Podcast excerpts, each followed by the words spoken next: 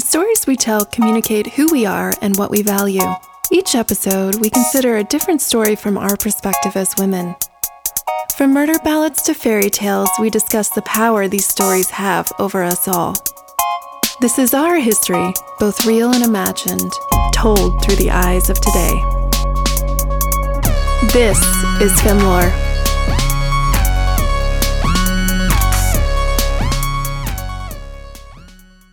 Welcome to Femlore. Welcome, welcome. So glad you're here. Take a little seat right next to Mindy and I. Our right virtual here. Seat. Yep, we're virtual glad to have seat. You.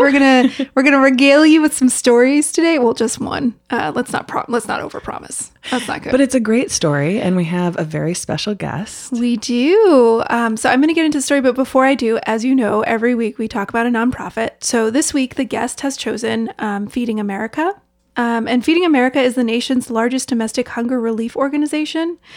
It has meal programs, food banks, and pantries that serve virtually every community in the United States, 40 million people, including 12 million children and 7 million seniors. Wow. So super cool organization. We will be making a donation. We hope you do too. Their website is feedingamerica.org. So check them out and make a donation. Yeah, join us in donating. So our guest this week, Mindy, is somebody that I've known for a long time. Have you? Yeah. My whole life, in fact. Oh, wow. Yeah. It's my mom.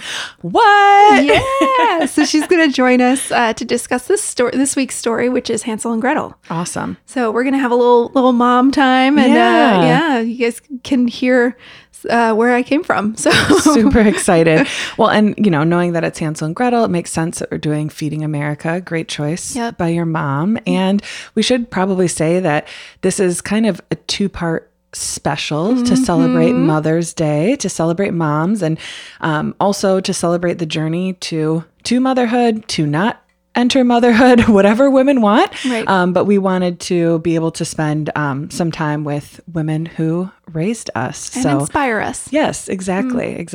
But yeah, I'm super excited to get into it. Are you ready to tell the story? I think a lot of people probably know it, but maybe don't know this exact version, or maybe have some questions. So I know I was really excited when I was reading over it. Yeah. All right. Well, let's get into it. Hansel and Gretel. Great. Here we go. There once lived a poor woodcutter who lived with his new wife and two children from a previous marriage. Times were especially hard as another blight had hit their crops. The woodcutter found himself worrying in his bed late at night. What will become of us? What will become of us? He lamented. His wife had an idea. Early tomorrow morning, we will take the children to the deepest part of the woods, make a fire for them, give them some bread, and leave them to do our work. They will not be able to find their way back, and we will finally be rid of them.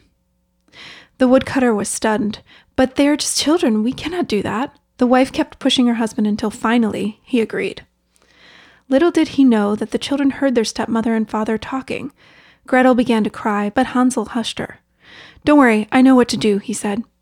And with that, he picked up his jacket and went outside. There, surrounding the little house, were small pebbles. He put as many stones as he could fit into his jacket and came back into the house. He said to Gretel, "Do not worry, for God will not forsake us." Before daybreak, their stepmother came in. "Get up, you lazy bones," she yelled. "Here, take a piece of bread and do not eat it before midday." Gretel took Hansel's bread, as his pockets were filled with stones. Together they made their way into the woods. Hansel constantly turned back to the house when his father questioned why he did this. Hansel said, "I'm looking for my cat, father," but actually Hansel was dropping stones from his pocket. Deep into the woods they went, and as the stepmother had planned, they left the children there, promising to be back. The children were relaxed as they rested, for they could hear their father's axe swinging in the distance. It was near nightfall when the children followed the noise, only to see that what they thought was their father was actually a branch tied to a rope swinging in the wind. Gretel began to cry, and Hansel told her everything would be okay. They waited for the moon to rise, and they could see the pebbles illuminated on the ground, and so they followed the pebbles until they were home again. Their stepmother opened the door and yelled, "We thought you had run off." Their father was so happy they were home. But lean times soon came again, and again their stepmother pressured their father to lead them even deeper into the woods. The children heard this as well and began to worry. Hansel tried to get up in the middle of the night, but their stepmother had locked their door. And so, as Gretel cried, Hansel said, "It's okay, Gretel. God will not forsake us." They were each given bread before being led even deeper into the wood. Hansel turned back several times, and when his father asked why he kept looking back at the house, he said, "I just wanted to say goodbye to my pigeon, father." But actually, he was dropping pieces of bread on the ground. Again, the couple made a fire for their children and left them there to fall asleep. They awoke before the moon had risen, and Hansel said to Gretel, "Wait for the moon to rise, and we can follow the breadcrumbs I scattered." But when the moon had risen, they could not find the crumbs, as all of the birds had eaten all of them. Hansel kept his faith and told his sister not to worry. They would find their way soon. But they walked all night and all day and could not find their way out of the woods. Instead, they got more and more lost. They were certain they were going to perish, but as they were giving up, they heard the most beautiful song from a white bird. Their eyes followed the bird as it went to a perch on a house. As they made their way closer, they saw the entire house was made of bread and the roof was made of cake. The windows were made of pure sugar. The children ran over and began to eat the house. They were ravenous, as they had no food for days on end. As they were eating, the door opened, and there in the doorway stood an old woman with little red eyes. "Oh, dearies, you must be hungry. Do come in, for I will fix you something to eat." And she fixed them pancakes with butter, and they went to take a nap in the woman's guest bed. But Hansel and Gretel did not know that this was not any old woman, but a witch. This witch, whose eyesight was poor, but had a sense of smell like an animal's, knew the children were coming and had been ready to receive them. She had planned to eat them this whole time. It was not before dawn that she woke the children up and demanded that Gretel work for her as she locked Hansel in a cage. "You," she yelled, "I will fatten you up so I can eat you." And so, over the next 4 weeks, Gretel was forced to watch as her brother was force-fed until he was sick. But witches cannot see far, and instead of sticking out his own finger, Hansel would stick out a bone. The witch was perplexed as to why Hansel never fattened up. Soon the witch grew impatient and, turning to Gretel, said, "First, we are going to bake. I have to make a fire in the oven and knead the dough." She shoved Gretel outside to the oven, and standing in front of it, the witch said, "Get in so I can see if it's hot enough for the bread." But Gretel knew what the witch was planning. Clearly, she wanted to lock Gretel in the stove and cook her. So instead, Gretel said, "I do not know how to get inside the oven. How do I do that?" "Stupid goose! The opening is big enough for even me." And the witch stuck her face in the oven. Gretel, seeing her chance, kicked the witch into the oven and locked the door. The witch screamed and screamed and screamed, and then screamed no more. Gretel hurried to the house and freed Hansel. They hugged, so happy to be free. In the witch's house they had found all kinds of precious stones, and Gretel filled her apron and Hansel filled his pockets. "These are better than pebbles," said Hansel, and he was right, for they were rich many times over. Both knew that being in the witch's woods was dangerous, and they needed to leave, so they set out in hopes of finding home. Soon they came to a large lake, and Hansel said, "The lake is too big for us to cross." "That is okay, we will ask a duck to take us across." And Gretel called, "Duckling, duckling, here stand Gretel and Hansel, neither a walkway nor a bridge, take us onto your white back." Hansel wanted Gretel to sit next to him, but she refused. "We should go across one at a time so the duck does not drown." And that is what they did. The woods began to look familiar, and they were finally back home. They ran to their father, who had not been happy since they had left. He told them that their stepmother had died, and with that, Gretel shook her apron and all the beautiful stones fell out. Hansel added the ones from his pockets. Now all their cares were at an end, and they lived happily together. Oh man, men, what a story. And I know what a story. So many people have heard this story. It's a story near and dear to many childhoods. But speaking of childhood and parenthood, I don't know, that connection's loose. But my mom is joining us for our episode today, Paula Howie. Mom, do you want to introduce yourself to our listeners? Yes, Rachel, I'd love to. Hi, I'm Paula. And as Rachel said, I'm her mom, and I have two other children, Chris and Lauren. And Lauren is Rachel's twin. I think she's talked about that on this Femlore before. And I am an art therapist. I have been an art therapist since 1975. And I work with people who have trauma. And I think that we can relate a little bit of trauma to this story today. Mm-hmm. So I'm hoping that I can use some of my art therapy expertise to think about, you know, what this story says. And it's kind of a gruesome story. I remember I was mostly afraid of it as a kid. And your dad has told me, Rachel, that he had the book and he would put it in his closet and he wouldn't go near the closet because it had Hansel and Gretel in it. So I wasn't that bad, but it was a very frightening story for a little kid. Yeah. So I think it's going to be fun to sort of think about it and to, you know, think about mothers and children and things like that. Yeah. Yeah. I'm so excited you're here. And, you know, we're partially doing this obviously because of Mother's Day, but I highly respect my mom. She's amazing. She, well, you know, she's been working since her whole life and definitely taking a different path her whole life. So I'm very excited to have her here. So awesome. I think before we get into the story, I just want to give a little bit of history around the story and kind of what, you know, what we found in our research here. The first recorded version of this was in 1810 from a Grimm's manuscript. Obviously, this is Jacob and Wilhelm Grimm. The original stepmother character, this is very interesting, was the mother character originally, and that was changed in 1840 with a lot of other stories, right? The stepmother trope kind of started to become something because Jacob and Wilhelm were nervous about making motherhood look bad, so that changed. And then you know, there's a lot of research out there about this actually happening like during the Great Famine from 1314 to 1322. And a lot of children were abandoned in that time. So it's just an interesting thing that I found based on some of our references. So, and we'll put our references in the story notes so you guys can take a look. But yeah, just wanted to let you know this is from 1810. And yeah, this should be interesting. So just to kick off our discussion, I think one thing that we can certainly talk about is Hansel versus Gretel. Any thoughts there, Mom? You mean Hansel versus Gretel? I was thinking more. I was thinking about the brother and the sister and how they could have almost been twins. They weren't. I think Gretel was supposed to be younger than Hansel, but. And maybe it mirrored sort of the Grimms, because they were brothers and one was like a year younger than the other one. But that Gretel, and both of them were resourceful in their ways, and they had a lot of, they had a lot of good information or things that they did to help each other. But it was really, I think one thing I read about was that it was really their love that kind of flows throughout this. Well, there are a couple of themes. Hunger is one of them, yep. And love is the other one. And so I think that, you know, it was their love that kind of sustained them, because it wasn't the parents, clearly, who helped them to see them through these bad times. So I wasn't thinking of verses.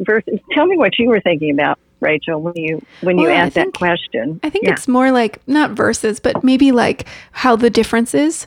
So you see Hansel taking the lead immediately, solving the problem. You know, Gretel is crying and she can't really bring herself to really address the situation. She's just, you know, kind of, she doesn't have any autonomy. She's not able to make decisions. She's kind of overwhelmed with emotion and not really a good partner in that case.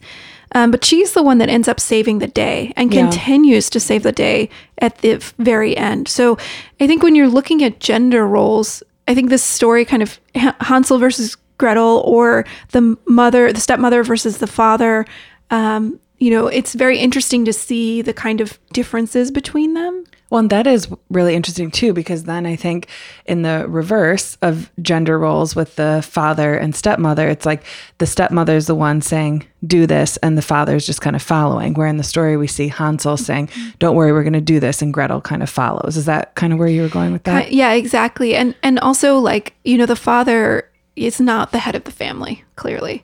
And that is something that we're not supposed to like about him, right? Right. You know, he doesn't take charge. Although we're also supposed to just like forgive him. I know. Like the way that it ends, we're supposed to be like, oh, well, he felt bad anyways. And now at least the bad parent is dead. So the quote unquote good parent is still here and can embrace and welcome back his children. But I mean, is he good? He just doesn't protect them. Well, and he's like, oh, and she's dead now, so we can be together. Yeah. Yeah. That's kind of very upsetting, but very, you know, normal for fairy tales. We always forgive the father. Yeah. We still forgive the father, don't we? Nowadays too. So it's not out of the realm of possibility there. But I think one thing too that I was reading, and I know, Mom, you did some research for this as well, quite a bit. This idea that the stepmother and the witch are the same person. Now that's not backed up by anything. Oh. But like, she's dead when they come back. Did you notice that? Like, And she uses, in the original story, she uses lazy bones, and so does the witch. Get up, you lazy bones, get up, you lazy bones. So this idea of the witch being the stepmother, and I'd love to get your thoughts. Yeah, is your mind blown? Your mind blown emoji? Yes. Yeah. So I don't know, if Mom, if you have any thoughts on that. Well, I think there were a couple of people who made those points, and that they are very similar in that they're very threatening to the kids. And you know, the mother wants to, the stepmother. There is a person named Marie-Louise von Franz who did a lot, who worked with Carl Jung and did a lot of storytelling and a lot of thinking about fairy tales. And she talks about how each of these parts in a fairy tale are parts of your inner psyche, and that sort of they're parts of all of a child's development when they're coming, you know, when we are born and when we have a good mother or good enough mother, as Winnicott said, that we, you know, we develop through certain ways of looking at the world. And one of the ways she talked about was that there was always, well, Melanie Klein said this too, there was always a good mother and a bad mother. Mm-hmm. And so that these were things that were in the child's mind when they're very young, maybe, you know, months old, 4 months old, 6 months old. And that somehow the baby can't bring those two together. So the baby sees them as separate. And so the good mother and the bad mother are always at play in these stories. I think it happens in almost every fairy tale. You have this good aspect of mother and bad aspect of mother, and it's always trying to find a way of working itself out. This luckily is a story that it works out for the kids.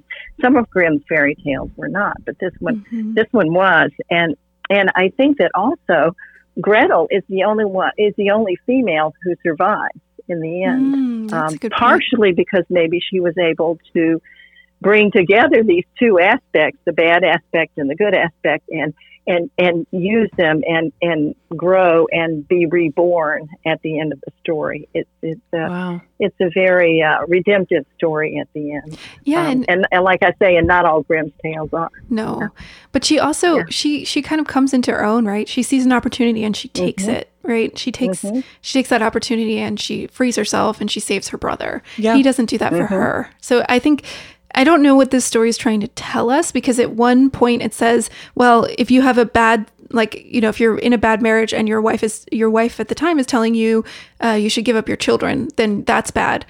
So women, I don't know how, I'm maybe drawing a loose line here, so just bear with me. But, you know, like how women, like the stepmother is very headstrong, right? She's going to get what she wants and she's going to push the father to do what she wants. Mm-hmm. And Gretel has that same thing where she's going to like have Hansel work with her to get the, or like just tell him what to do. Basically. She's like, get on the duck, like don't ask questions, just go. Right. And I think like the story is telling us to live somewhere in the middle, right? Between, or maybe more towards Gretel than the stepmother, but Gretel couldn't have done that if she didn't have some sort of headstrongness, right. In her personality. And so I wonder what this story is trying to tell us. I think it's telling us don't leave your children in the middle of the woods to starve. Point one. Point one, for sure. Point one. But yeah, basic, and don't eat them. Or maybe you should. You think you get a bunch of gold, right? If you leave them in the middle of the woods, they come back with all this stuff. I mean, well, and I'm thinking about the whole like good mother, bad mother. And I hadn't really thought about that across all the stories. And, you know, I think maybe that's kind of why in so many fairy tales, they always start with like that the mother has passed away. So there, well, maybe not always, but, you know, it makes me think of Cinderella. Yep. Although in that one too, there's like a fairy godmother who at least comes to like balance things. But yeah, that's just really still on my mind. I was totally listening where you were going and thinking about like headstrongness, but that's a really interesting theme and how that's kind of in. And it makes me think of like today, even how we kind of always say like, well, who's going to be the good cop, bad cop? Who's like, who's going to be the pushover? People are already asking Malcolm and I that. They're like, who's going to be the pushover? Who's going to be like good cop, bad cop? I'm like, why is that the expectation? Like, can't we both be a little bit of both, but we really like to... No, you can't, Mindy. You have to choose. I think as a culture, and even as it shows in these stories, we love to put people in boxes. Yep, definitely. Definitely. And I think it's also interesting to that good mother, bad mother point that you made, Mom. This idea of, that this is a stepmother, and that was changed later, right? So it was originally the mother. So this expectation of motherhood is very interesting in this story. And it was changed, again, Grimm changed it for a lot of stories. The mother was changed to the stepmother very intentionally, because they didn't want to destroy the nuclear family, right? Like they wanted to make sure that women, that mothers were seen as still good. Stepmothers could be bad, right? And I think there's a lot there about the stepmother trope. So if you guys have thoughts, let's dive in. Any thoughts, Mom? Well, I'm sorry. I was stuck back on what Mindy was saying because I was thinking about what Mindy was saying because Mindy's getting ready to go through this soon. She's you mean leave her children in the middle of the woods? Is that what you're saying? Yeah, that's what I mean. Oh, okay, great. She's going to be this mother, this all-giving mother who can feed this baby. She has the baby in her body. She gives it birth, and then she feeds it. And so she is the person who helps the baby not to feel hungry. You know, at the very basic of babyhood, probably the good mother is the one that provides the milk, and the bad mother is the one that doesn't provide the milk when the baby's hungry. Now, I'm sure the babies don't think about this, logically like we're trying to do here. But I was thinking that there is such a push, Mindy was saying, to sort of, divide people up and let there be a good and a bad. And it really isn't. This mother is the same mother who gives you milk and then sometimes you get hungry and you feel mad, It's the same person. And we don't amalgamate those people until later in human development. I can't remember exactly when, but I think it's an important point, especially in Hansel and Gretel, because there are these dynamic forces, and it's almost as though Hansel and Gretel are dealing with these huge dynamic forces of hunger and pain and being abandoned. And I mean, it's just huge issues for little babies, I'm sure. And then we grow up and still bring these templates with us when we get older. But it's a huge dynamic. And so I was thinking about that, but you were talking about thinking about the stepmother, right? Yeah. Well, real quick before we move there, can we come back to the stepmother? because you've just put up so many good points too. You're making me think about even as we put our parents in buckets when you're growing up, it makes me think about I can remember the first time that I was like, wow, wait, you're a whole person. For my parents, when you realize they don't have to be all good, they don't have to be all bad, and just even thinking of them as a person and their journey. And I think that's something that we don't have to fully go off track here, but it even just makes me think about your journey, Paula, and how growing up and how do you become the kind of mother that you want to become and say forget that tradition. I'm not doing that. I really think about the change in times. I also think it's a change depending on an individual, but I think that's just really interesting to think about and talk about too, because we are all so much more than just this one thing, no mother is exactly the same. And I just, as you were talking about that, I'm man, I remember, I think it was about in high school and realizing wait, my parents have gone through stuff like this too. Yeah. They're they're whole people. Well, and I think that's so interesting, but also this idea of how the good cop, bad cop kind of influences your feelings as a mother, I'm guessing, because thinking about that, Mom, you mentioned feeding or not feeding the baby. There's some women who actually can't produce milk. And so I imagine that creates a lot of insecurity or feeling of not a good mother. And I think that also the themes in this story tell us that that's not good, right? And I think that that's really damaging to people who maybe don't have that opportunity. Well, I was even thinking of it more of whether using formula or not, actually giving the child food. So not because same thing, even as you're saying that. And the reason why I wanted to jump in is that pressure is real from the beginning. They're already I am going to try to breastfeed, But if it doesn't work, like, I know, I just think it's like any of those other sayings where it's like, you know, you got to put your face mask on before helping others. Like, yeah. I've got to make sure that I can still be like a balanced, coherent being and provide for my child. So if by providing for them, it's making bottles out of formula or whether it comes out of my actual breast, like mm-hmm. as long as I'm giving them food. And maybe I'm saying that here just so I can reassure myself down the road when, like, if things feel stressful, but that's my hope and plan. You know, I think it's like giving into their actual needs versus like keeping them mm-hmm. from them. And I see that the stepmother here in this story is very much like, no, I need mine. Right. Like, you know, mine where first. It is interesting because so many other stories, I think you sometimes do hear about like the all giving mother who mm-hmm. even, and actually what we see even today in so many countries, it's like the girls are the ones who eat last. The mothers are the ones who eat last. Like we see that a lot, especially when I was working at CARE, we mm-hmm. would see that like around the globe and like, you know, even taking girls away from their opportunity for education because it's like, well, we'll let the boys keep doing that. You're just going to get married off. Yeah. But we, yeah. This just, idea of last. Yeah, yeah. Totally. And that insecurity, I think, is very like allowable because of what the expectations that mothers are supposed to be, right? They're supposed to be the ones that are, I mean, in fairy tales, they're usually like somebody that's passed on and has no, like, no, you have no opportunity to actually get to know them, right? Because if you did, maybe you would feel differently about them as mother and as people, right? As mothers and people. So it's very interesting. But the stepmother comment was really good. So I'm going to pull us back that way. Yeah. The stepmother actually may have been, according to our definition, may have been more an actualized person. She said, I'm not going to give all this to these kids. Now you don't have to go leave them out in the woods, but that started their journey. See, that was their beginning of their journey. And they needed that journey to be able to come back and go through what they went through coming back and then to become the people they were going to be with their father at the end. So in a way, the stepmother and the witch, in her way, pushed them toward their journey. And so did the birds. The birds are very interesting in the story. The birds are very interesting. Well, let's get to the birds in 2 seconds. One quick side that I wanted to just say, I think it was interesting as we were talking about, you know, versus being a mom versus kind of like a whole mm-hmm. person. Mm-hmm. It made me think mm-hmm. something that like my parents have still said. They're like, they moved away from the like hometown where I went to high school just recently. And one of the things that they said is they're like, yeah, it's weird because we don't still run into people who say, oh, hey, you're Mindy's mom. And just thinking about the, like, you know, the odd, I guess, of like being your own individual mm-hmm. versus being a parent.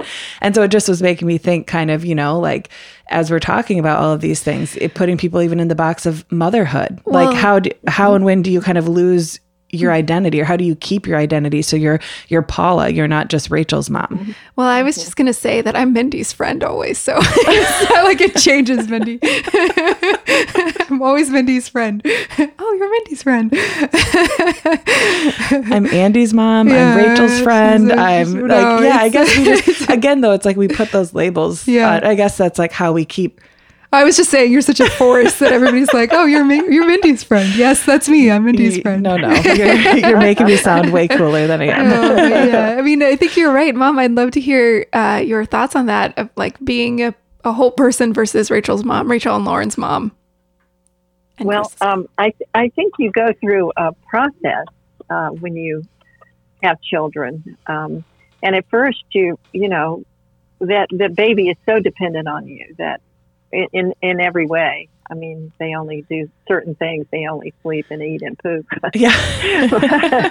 But sounds like my daily. They're so dependent on you that it really is part of, I mean, you're really kind of with the baby a lot. Mm. And then as the baby begins to individuate and some of these ideas that they have begin to meld together and they begin to, you know, have more,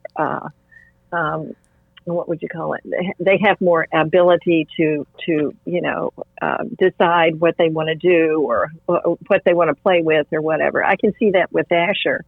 I have a grandchild who is a year and 3 months old, and I can see such a difference from him when he was, you know, like 2 months old as now when he is 15 months old. I mean, he is mobile. He has action. He wants to do things. And when the baby is young, they don't. I mean, there isn't much they can do, and they're just growing and developing. And so I think you're, in a way, it's like you're the call to be all-consuming mother of Rachel. It's more when you're very young, and then it becomes, you know, then it becomes much more differentiated as the child differentiates and as you differentiate with, you know, as getting into a different stage of life or whatever, you know, going through, you know, I was 38 when I had you, and then I went through middle age, you and Lauren, and then I went through middle age, and then now I'm moving into, you know, being more elderly, an elderly person. And so my life trajectory has changed, you know, has moved, and so has yours. So I think that I don't remember ever being called Rachel's parent except at school, you know, at her school. But it, you know, it was a big part of my identity and my psyche when she was little. Yeah. Mm-hmm. And also when she grew, but as she grew up, it changed a lot. And, you know, I think as kids begin to individuate, as Hansel and Gretel did in the story, that they need you less. They don't need that stepmother could die because they really didn't need her as much then. Even the good part of her, they got what they could, and they took it on. They took it away. It was jewels and pearls. But in one of the stories, they had this thing at the very end about a mouse. I don't know if you saw that one, Rachel. I did. There was a mouse and making a hat out of the mouse. Mm-hmm. So in a way, the poverty and whatever they were dealing with had not changed that much. If they're still making mouse hats, they're not, you know, these jewels weren't really jewels. They were jewels of understanding and developing and, you know, becoming themselves and individuating. They weren't real jewels that they can go and now buy a castle and be rich. Right. That wasn't what happened. Can you just explain that alternate ending? Or I kind of cut that out in the retelling that I wrote, but I think it's interesting to say, because, you know, the mouse says that in the end, kind of, you have the I've got the story. Yeah, do you just want to quickly let our listeners know? Read it. Mm-hmm. Okay, so this is at the end. Then was all care at an end, and they lived a great joy together. And then after that, there's this little, you know, poem. Sing, everyone, my story is done. And look, around the house there runs a little mouse. He that can catch her before she scampers in may make himself a fur cap out of her skin. So it's almost like, yes, they had no cares at the end, and they had all these jewels, but then they're making hats out of little mice. Yeah. So they're still poor. Mm-hmm. They're still so poor. They're making those hats. But I guess I like that in some way, because it's like, what, you know, I don't know. It's like, then they had enough is how I'm kind of interpreting it. Like, you're still to be resourceful, but, you know, I think it kind of makes me tie the stepmother with like greed and needing and wanting more, instead of thinking of a way that you could like solve things together. And I know we talk about that a lot, and maybe this is just because it's like what's on my mind. And especially as you see that our world has changed so much because of the pandemic, and, you know, you've got billionaires who are becoming so much richer and other people who don't. And it's like, how come we can't just help and like focus on having enough? But we even see it in these stories. Like, it's always that you have to have more, you have to take from somebody else to get yours. And so I kind of like the idea that at the end they have enough, but that, you know, they're still doing, you know, not like I'm saying I'm really would be excited to make a mouse cap, but like, I don't know. That's kind of where my mind went. Yeah. For the baby shower. Like, oh, thank you. That's a great interpretation of it, Mindy. I think you're absolutely right. Mm-hmm. I think it's telling us to appreciate what we have and what the resources we have to use what we have around us. Yeah. Yeah. And there were several parts in it where, you know, if they were still hungry, they would have eaten the duck at the end. Roast duck is very good, you know. But by that time, it was not about hunger or about, you know, and getting enough for yourself. It's more about, you know, what have we learned? What mm-hmm. are we taking away? What are the jewels that we're taking away here? Yeah, and it's enough. It's enough. And in this culture where we always, you know, throw things away and get new things, and that what we have is enough much of the time, but we don't appreciate it, or we don't really revel in it. We don't really. I think it's hard. We have to have more. Yeah, in the time of social media and like, exactly. Mm-hmm. I think recently for me, I went through and I was clearing out like any junk email that I get, because even though like they go to kind of junk folder, when I look, I was like, unsubscribe. And so I've just been making it like a priority. This is really weird. It kind of has nothing to do with Hansel and Gretel, but I just realized I'm like, even those ads, even though I'm like, I don't need or even want that, it's like just seeing those many different ads and having to kind of like work through that. Like you're constantly seeing that someone has more than you, someone, whatever. So I'm really trying to clean that out. But also to go back to what you mentioned about the duck, that even more, I'm like, yeah, look around, like what is within your reach? Because could this whole thing have been avoided if at the beginning they just said, you know, let's set some duck traps, then we all can have some food. But instead she went to like, I'm just going to take what you have to be enough to feed me, so let's get rid of the children. Are you saying the stepmother's a capitalist? Yes. She is a capitalist. She's a capitalist witch. She is. It seems right. Yeah.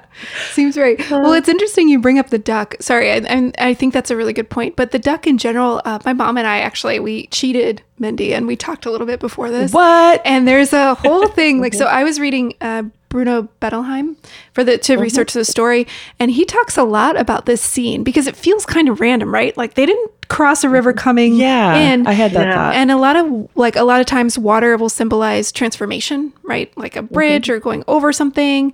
That's why you see a lot of like, this is kind of nerdy, but like spirits on bridges and stuff, because water is like that middle point between, or like a troll. Yeah, well, a troll, or like, you know, those ghosts that will like push your car on bridges and stuff. What? Like like between this world and the spirit world. Like the bridge is like ambition. a physical manifestation of one place to another. Got it. So the thought that Bruno, and I think Mom, you also had a source for this. The thought was that they are transforming from kids to adolescents, right? They're kind of like becoming something else, and they have to get on the duck separately, right? So they can't go together on the duck. And then, Mom, you had another point that you mentioned. I don't want to say it. You got to say it. About it's a religious aspect of that. Oh, that I think Bettelheim said this too. That it's sort of like baptism. Yep, baptism. So, and that it's beginning a new, you know, a rebirth, a new life, beginning something new. Yeah. So, yeah. And individually, right? They go in together and they come out separately, because they can't go to. They can't come out together, if that makes sense. Right. And Gretel was the one who realized that, because Hansel wanted her to get on the duck. Yeah, and he was like... But she said, no, I can't do that. You have to go, and I have to go. You have to go separately. Yeah. She was like, nope, I'm gonna take this on myself. Yeah, it's kind of like, you know, she found her like voice and freedom a bit and was like, no, like I'm doing this for me. Yeah. So I like to think about it. Killing the witch for me. Right. This is for me. After this, it's a glass of wine. Right. Oh, man, there's so much in this story. Yeah. And I'm so glad that we talked about it, because I feel like when I usually think of this story, I kind of think of like the Cliff Notes, right? Like I hadn't really looked at one of the original tellings in a long time. So it was nice to dissect this. And Paula, thank you so much for these incredible insights. There's a whole lot more to it. Yeah. Oh, I'm sure. It's a great story. Yeah. It's a really good one. Great pick, Mom. Yeah. And great pick tied to the charity. I love Feeding America. And I think, you know, there's just so much in this story. And I know we could talk forever, but... we could talk forever. Yeah. We'll come back to it. Whatever. Sounds good. Yeah. Well, such a pleasure, and happy early Mother's Day. Yeah. I gotta get to online ordering. Speaking of buying things, gotta get to that. And thanks for asking me and thinking of it. I think it's just a fun thing to do. So thank you. Well, thank you for being a super fan and always supporting our work. We're happy to have you on. And we will see you on the folklore flip. We'll catch you later. Okay. Bye. Bye. Bye. Bye. Thanks for listening. We'll be back next week with another episode, but you can always find us on Instagram at Femlore Podcast or visit us online at Femlore.com. We love what we do, but we can't do it without you. Your listens, shares, and reviews keep us going, so please tell your friends about us. Femlore is produced by Mindy Scott, Rachel Marr, Aaron Crossland, and Lauren Crossland Marr.